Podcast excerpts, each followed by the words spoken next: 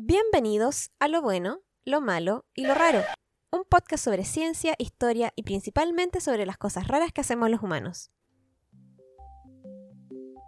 En diciembre del 2019 aparecieron los primeros casos de COVID-19 en China. Para marzo del 2020, la enfermedad ya se había expandido alrededor del mundo y ya que como la mayoría de los virus, este no tiene cura, la mejor estrategia era la prevención. Evitar que los que aún no se han infectado lo hagan, lo que se puede lograr con cuarentenas, confinamiento y vacunas. Con antecedentes como el de la pandemia de gripe española en 1918, que tuvo entre 50 a 100 millones de muertos, no había tiempo que perder. Cientos de laboratorios comenzaron a investigar la creación de vacunas para combatir el nuevo virus. Pero el panorama se veía sombrío, ya que en promedio el desarrollo de una vacuna toma de 10 a 15 años, y la más rápida hasta esa fecha fue la de la parotiditis o paperas, que se desarrolló en tan solo 4 años. Eso hasta la creación de la vacuna para el virus del COVID-19, que rompió el récord con su desarrollo en menos de un año. Lamentablemente, las vacunas llevan un tiempo bajo el ataque de conspiranoicos y muchas de las mentiras se han filtrado al público general, dejando a esta herramienta con muy mala reputación. De hecho, el 2019, la Organización Mundial de la Salud nombró al movimiento antivacunas como la mayor amenaza contra la salud global. Pero como en este podcast confiamos en la ciencia, hoy me dedicaré a defender el honor de las vacunas. Aquí empieza el capítulo Vacunas.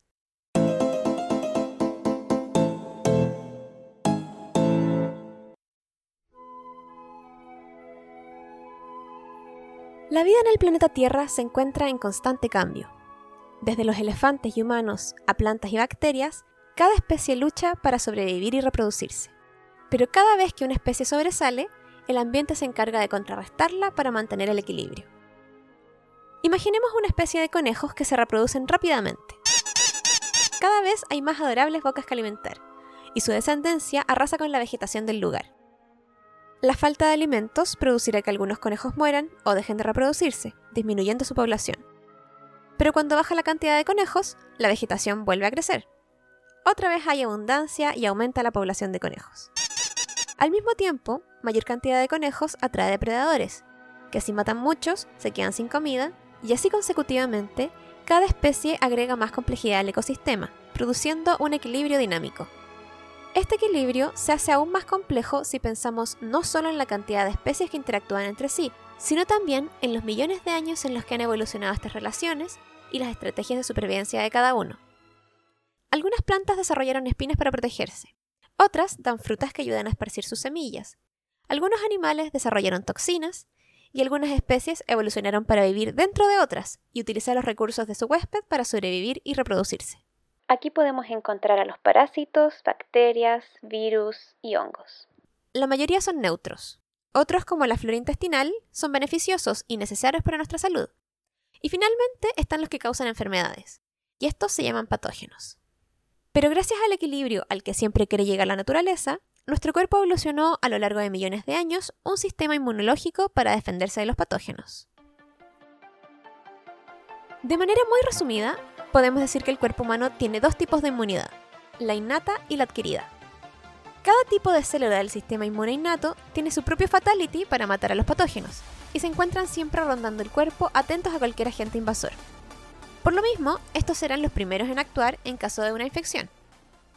Pero a pesar de que actúan muy rápido, no son necesariamente los más eficientes.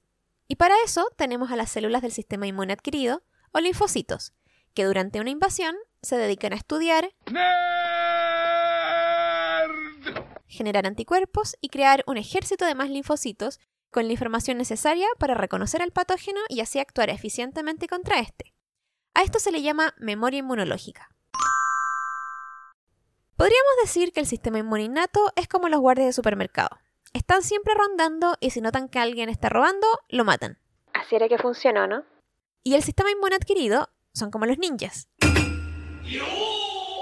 Tienen que entrenar mucho, pero una vez listos, actúan rápida y efectivamente. Ya que el sistema inmune adquirido debe entrenarse, en una primera invasión es más lento que el innato. Esto le da tiempo a los microorganismos más agresivos para multiplicarse, generar la enfermedad, los síntomas y todo eso. En esta etapa, si el patógeno gana la batalla, la persona muere. Me muero. Pero si gana el sistema inmune, entonces la persona se recupera. Y ya que tiene creado su ejército de ninjas, linfocitos. Para responder de manera mucho más rápida si este mismo patógeno osa volver a atacar. Y esta, niños, es la razón por la que uno no se enferma dos veces de peste cristal y es también la razón por la que las vacunas funcionan. Puede que haya usado un poco de los efectos de sonido en esta parte, pero quería ser más emocionante un tema aburrido, ¿ok? Demándenme. Las vacunas se aprovechan de la capacidad que ya tiene nuestro cuerpo de generar memoria inmunológica, pero sin la necesidad de sufrir los síntomas de la enfermedad, evitando el riesgo de muerte, de secuelas o de contagiar a una persona más débil. Pero para que esto funcione, hay que tener una muestra del patógeno que nuestro cuerpo pueda aprender a reconocer. Es por eso que existen diferentes tipos de vacunas. Tenemos las vacunas vivas atenuadas, que contienen el microorganismo vivo pero debilitado, por lo que no causan enfermedad en personas sanas, y que por ser la versión más similar a un verdadero ataque patógeno generan una inmunidad más duradera. Las vacunas inactivadas contienen el microorganismo completo pero muerto, por lo que es imposible que causen la enfermedad. Otras vacunas contienen toxoides inactivados, que son productos del patógeno, y otras contienen solo partes del microorganismo, como proteínas o la cápsula, algo así como que le dieras a reconocer la ropita del bicho. Y finalmente existen vacunas mucho más complejas y futuristas, en las que se combina el cuerpo de un microorganismo con el ADN de otro. Antes de continuar, quiero que salgamos al tiro de un mito. Yo creo que todos conocemos a alguien que dice que ya no se vacuna contra la influenza porque una vez se vacunó y la vacuna lo enfermó.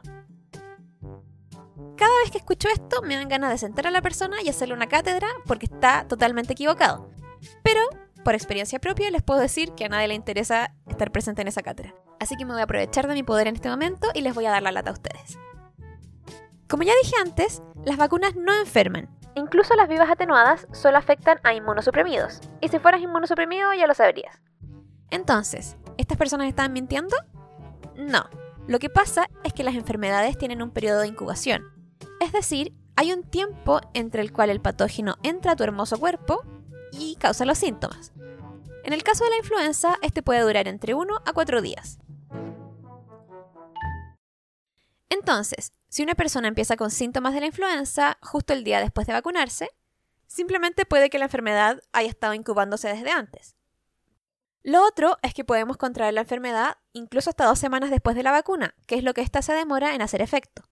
Por eso lo mejor es vacunarse en otoño, antes de que empiece la temporada de influenza. Y finalmente, el virus de la influenza tiene muchas variaciones, y la vacuna cambia cada año para incluir las tres o cuatro cepas que se cree que serán las más comunes ese invierno.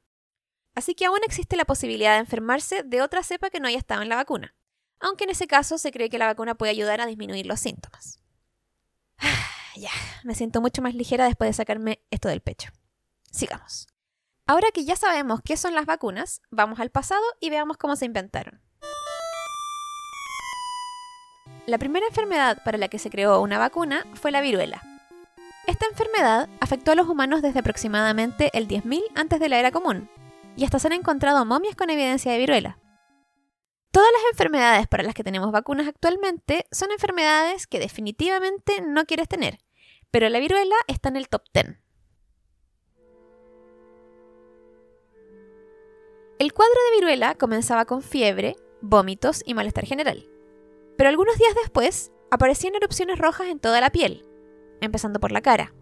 Y con el paso de los días, estas se transformaban en ampollas llenas de pus, y no estoy hablando de tres o cuatro ampollas, estoy hablando de cientos o miles de ampollas en todas partes del cuerpo. Todas partes. En el mejor de los casos, a los 8 o 9 días, estas ampollas se secaban y después de un tiempo las costras se caían dejando cicatrices. Estas lesiones también aparecían en las mucosas, que es la piel suave que se encuentra en las zonas húmedas internas como dentro de la boca y la nariz. Aquí las erupciones se transformaban en llagas que terminaban abriéndose. Se cree que esta enfermedad se expandía en grandes brotes periódicos que causaban olas de muerte, ya que mataba al 30% de los que lo contraían, y los que no morían tenían posibilidades de quedar ciegos o desfigurados. Por lo mismo, era una enfermedad temida, pero la sabiduría de que una persona no se enfermaba dos veces de la viruela era más o menos conocida, y la idea de enfermar a propósito a alguien con una cepa menos agresiva era también practicada. Por ejemplo, en China se usaba la variolación o inoculación con viruela, desde aproximadamente el año 200 antes de la era común. Y esta práctica consistía en tomar costras de un enfermo, dejarlas secar, molerlas y soplar el polvo en la nariz de una persona sana. Otro método era hacer un corte en la piel y poner pus de una ampolla de viruela en la herida. Obviamente el enfermo debía mostrar signos leves de la enfermedad, lo que indicaba que era una cepa menos peligrosa. Esta técnica se esparció por toda Asia y África, hasta que finalmente llegó a Europa en 1717, después de que una mujer llamada Lady Montagu la conociera en Turquía. Ella mandó a inocular a sus hijos, quienes se enfermaron levemente y luego se recuperaron. Gracias a esto, la mujer comunicó la noticia entre la nobleza y finalmente se extendió la técnica por Europa. Pero aunque sí se extendió la práctica, no era tan común, y los brotes seguían apareciendo cada cierto tiempo y matando a un montón de gente.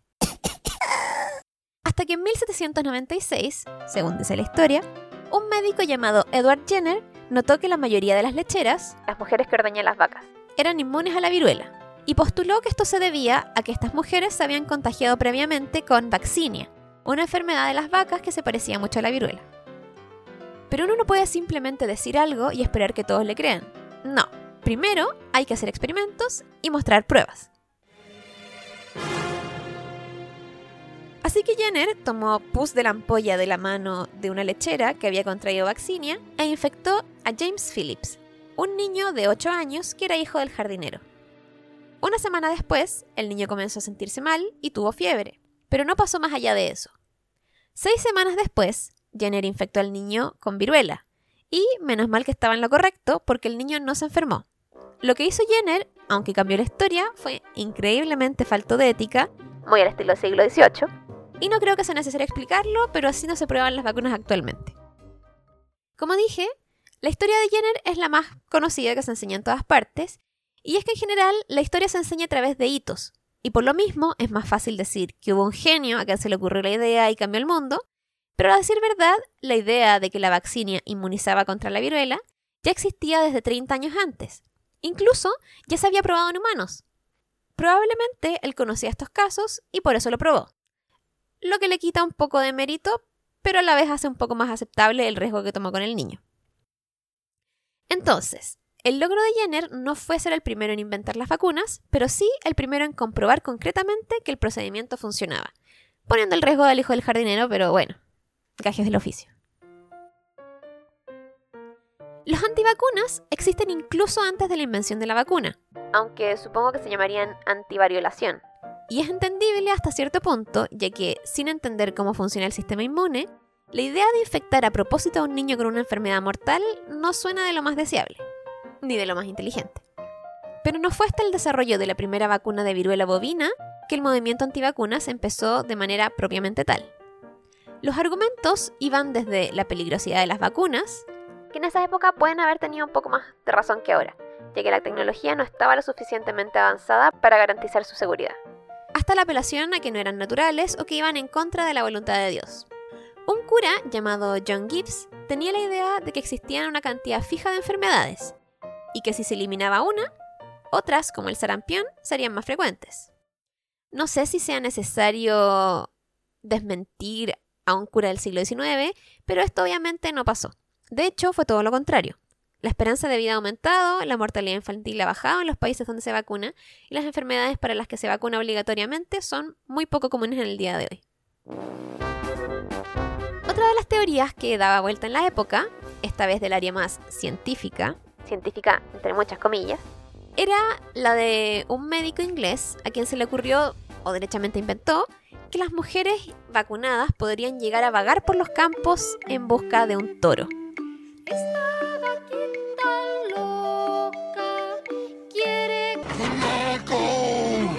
Todo esto estaba pasando a finales del 1800, así que se perdona un poco la estupidez de sus argumentos.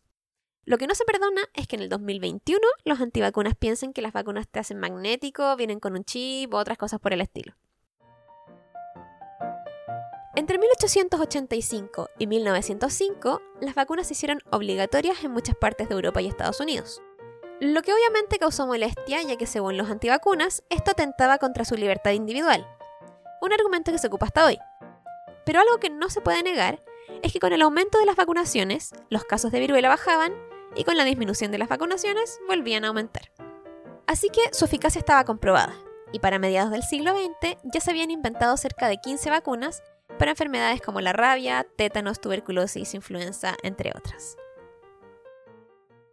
Desde la invención de la vacuna de la viruela, cada país realizaba sus propias campañas de vacunación, hasta que en 1958 Víctor Zdanov, el viceministro de Salud de la Unión Soviética, propuso a la OMS una iniciativa mundial para erradicar la viruela. Tuvo que pasar un par de décadas para que se cumpliera el objetivo, y el último caso de viruela contraída de manera natural se dio en 1977 en Somalia, en un hombre de 23 años llamado Ali Mao Maalin, quien participaba como voluntario en esfuerzos por erradicar la poliomielitis en el país. Ya que según sus palabras, Somalia es el último país con viruela. Quiere ayudar a asegurar que no sea también el último país con polio.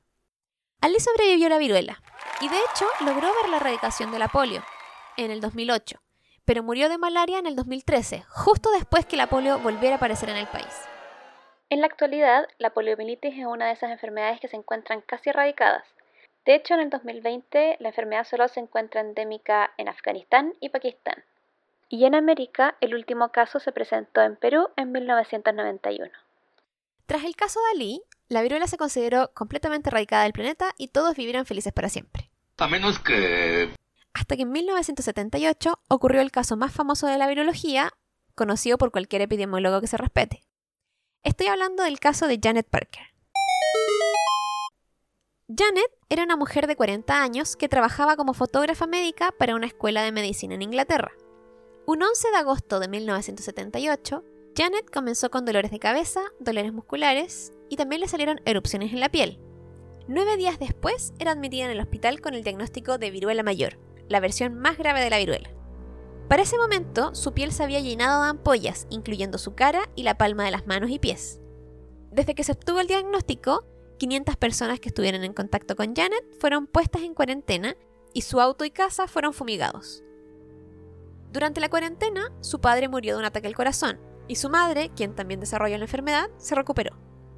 En cambio, Janet Parker falleció un 11 de septiembre, exactamente un mes después de sus primeros síntomas y así fue la última persona en el planeta en morir de viruela. El hecho de que Janet Parker se enfermara no es tan extraño si pensamos que ella pasaba la mayor parte de su tiempo en el edificio de la Escuela de Medicina donde había uno de los pocos laboratorios que estudiaban el virus de la viruela en el mundo. Hasta el día de hoy no se sabe cómo ocurrió el contagio. Una de las posibilidades que se estudiaron fue que el virus podría haberse traspasado por los ductos de ventilación desde el laboratorio a su oficina. Lo extraño es que nadie más se enfermó, pero sea como haya sido el contagio, poco después de que Janet cayera enferma, Henry Betson, el científico que lideraba la investigación de viruela en el laboratorio, se cortó el cuello en el jardín de su casa, muriendo unos días después en el hospital. Su nota de suicidio decía lo siguiente. Lamento haber perdido la confianza que tantos de mis amigos y colegas han depositado en mí y en mi trabajo.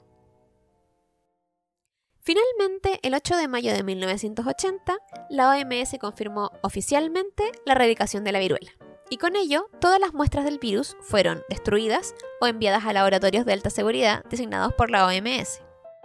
Así que hasta donde se sabe, en la actualidad solo dos laboratorios en el mundo tienen muestra del virus. Uno está en Estados Unidos y el otro en Rusia. Desde entonces, la OMS ha recomendado varias veces que las muestras se destruyan, pero Rusia y Estados Unidos se han resistido, argumentando que se necesitan para estar preparados en caso de que la enfermedad reapareciera o fuera introducida como terrorismo biológico por algún país que la haya guardado secretamente. Actualmente el debate sobre destruir o no las últimas cepas sigue, aunque mi conspiranoico interno me dice que aunque se aceptara destruir las muestras, se guardarían algunas en secreto. Uno creería que después del rotundo éxito que significó erradicar de la faz de la Tierra una de las peores enfermedades que han afligido a la humanidad, la gente estaría más abierta a aceptar las vacunas quizá erradicar otra enfermedad y hacer el planeta un lugar mejor para todos. Pero no. Existe un pequeño pero molesto grupo que sigue con las malas costumbres del siglo XVIII, los antivacunas. La colita es mía, es mía,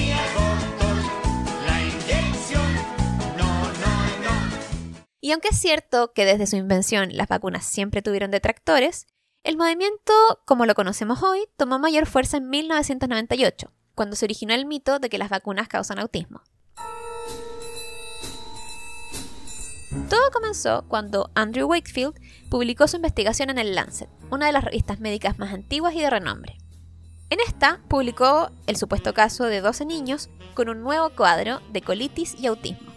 En esta investigación se indicaba que en 8 de los niños la posible causa de este síndrome era la vacuna triple viral, que en una sola inyección inocula contra tres enfermedades, sarampión, rubiola y parotiditis. Pero incluso en esta investigación se decía que no había certeza de que esta fuera la causa, y proponía poner vacunas para cada enfermedad por separado. Así que extrañamente, la investigación que originó el movimiento moderno antivacunas proponía poner más vacunas en vez de menos. Desde la publicación del artículo en el Lancet, este fue criticado por los científicos, ya que la muestra de niños era muy pequeña y por lo tanto no se pueden sacar conclusiones válidas de ahí. Pero además, al estudiar los datos generales de vacunación y autismo, no se encuentra una relación entre ambas. La vacuna triple viral se comenzó a usar en 1970, y si Andrew Wakefield tuviera razón, debería haberse visto un aumento significativo de casos de autismo desde 1970 en adelante, cosa que no ocurrió. Andrew es solo un humano, y por lo tanto hizo lo que cualquier humano haría cuando se equivoca, insistir con la mentira. Se unió a grupos antivacunas y dio conferencias de prensa para confirmar sus resultados. Y aunque en los años posteriores cientos de estudios demostraron que no había relación entre el autismo y las vacunas, el debate finalmente se cerró cuando se supo el contexto en el que se realizó el estudio. Y es que Wakefield había sido contratado por un abogado por miles de dólares para crear una investigación que les diera evidencia para una demanda colectiva. Andrew fue eliminado del registro médico y se le prohibió practicar medicina en el Reino Unido tras ser encontrado culpable de fraude, deshonestidad e irresponsabilidad, actuar en contra del interés de sus pacientes y someter a niños a exámenes invasivos e innecesarios, como colonoscopías, biopsias de colon y punciones lumbares. Dentro del mismo caso, se le acusó de falta de ética porque durante un cumpleaños de su hijo le pagó 7 dólares a cada niño que se dejara tomar muestras de sangre para su estudio. Como ya dejé en claro, la comunidad científica está totalmente de acuerdo en que las vacunas no dan autismo, pero el daño ya está hecho. El miedo puede más que la razón. Muchos padres dejaron de vacunar a sus hijos y el sarampión, que estaba casi erradicado en los países desarrollados, ha vuelto a aparecer. De hecho, en el 2008, en Estados Unidos, hubo más casos de sarampión que en 1997. Oye viejo, eso no está bien. Los argumentos de los antivacunas son muchísimos, casi todos sin fundamentos en especial los argumentos médicos, ya que para que una vacuna sea aprobada, los beneficios deben superar ampliamente los riesgos. Pero uno de los argumentos que me interesa aclarar es el de la libertad individual. Porque sí, es cierto, todos tenemos derecho a decidir soberanamente sobre nuestros cuerpos y los tratamientos a los que nos sometemos. Pero muchas veces se olvida que los derechos tienen límites. En el caso de las vacunas, el derecho a decidir se contrapone, por ejemplo, con el derecho de los niños a la salud y el derecho al interés superior del niño. En este último, se considera que al tomar una decisión que afecte el bienestar del niño, se debe decidir por la opción que satisfaga de manera más efectiva su interés superior. Pero tú puedes ayudar a estos niños. Por eso, este año en Antofagasta, la Corte de Apelaciones obligó a unos padres a vacunar a su hijo en contra de la voluntad de estos, por considerar que al no hacerlo estaban poniendo en riesgo su salud y la salud de la población. Porque esa es la otra cosa. Nuestros derechos terminan donde empiezan los del otro. Vivimos en una sociedad. El hecho de vivir en una sociedad nos obliga a restringir nuestras libertades por el bien colectivo. Y resulta que casi ninguna vacuna tiene 100% de efectividad. Por lo tanto, para disminuir lo más posible el contagio, se debe recurrir a la famosa inmunidad de rebaño. Esto se refiere ya no a la inmunidad de una persona a una enfermedad infecciosa, sino a la de una población, ya que mientras más gente sea inmune, más difícil será que ésta pueda propagarse y así es como finalmente se erradican las enfermedades, haciendo que los vacunados actúen como cortafuegos entre los no vacunados. Idealmente, la razón para no vacunarse es médica, como por ejemplo estar en un tratamiento de inmunosupresión por un trasplante de órganos, o por tener cierto tipo de cáncer, sida, desnutrición, u otras enfermedades que afectan al sistema inmune. Por lo tanto, para alcanzar la inmunidad de rebaño, se debe intentar vacunar a la mayor cantidad de gente que no tenga contraindicaciones y así proteger a los más susceptibles. Voy a poner la capa, la muleta, voy a poner la capa. Si una persona no se vacuna, no solo se pone en riesgo a sí misma, sino que también a los inmunosuprimidos y a la población en general, y que como dije antes, las vacunas no son 100% efectivas. e incluso algunos de los vacunados se van a enfermar. Lamentablemente las vacunas han sido víctimas de su propio éxito. Funcionaron tan bien que probablemente ninguno de nosotros ha conocido a alguien con difteria, poliomielitis, rubiola, tos convulsiva o tuberculosis. Por lo mismo, mucha gente considera que ponerse tantas vacunas es exagerado. Pero hasta que no se erradiquen todas estas enfermedades, seguirá pasando lo mismo que pasó a principios del siglo XX con la viruela o desde el 98 con el sarampión. Cuando bajen las vacunaciones, aumentarán los casos. Y los más afectados van a ser los niños, que no pueden decidir por sí mismos, y cuyos padres, ya sea por miedo o por ignorancia, pensaron que tomaban la mejor decisión. Muchos de estos niños se van a mejorar, después de haberlo pasado muy mal, pero algunos de ellos van a morir. Y todo por enfermedades que podrían haberse prevenido con un pinchazo que dura menos de 10 segundos. Y con este pensamiento derrotista o triste, quiero terminar el capítulo, porque lamentablemente en este tipo de casos, los datos no son lo que convence a la gente de vacunarse, es el miedo. No es una locura tener miedo a enfermedades mortales o con alta probabilidad de secuelas. Así que... vacúnense. Ay, no sé qué decir. Si es que no están vacunados contra el COVID, vacúnense. Y espero que hayan disfrutado este capítulo. Sé que es un tema más o menos denso, pero intenté hacerlo lo más entretenido posible. Y bueno, si llegaron hasta acá, muchas gracias por escuchar y nos vemos en el próximo capítulo.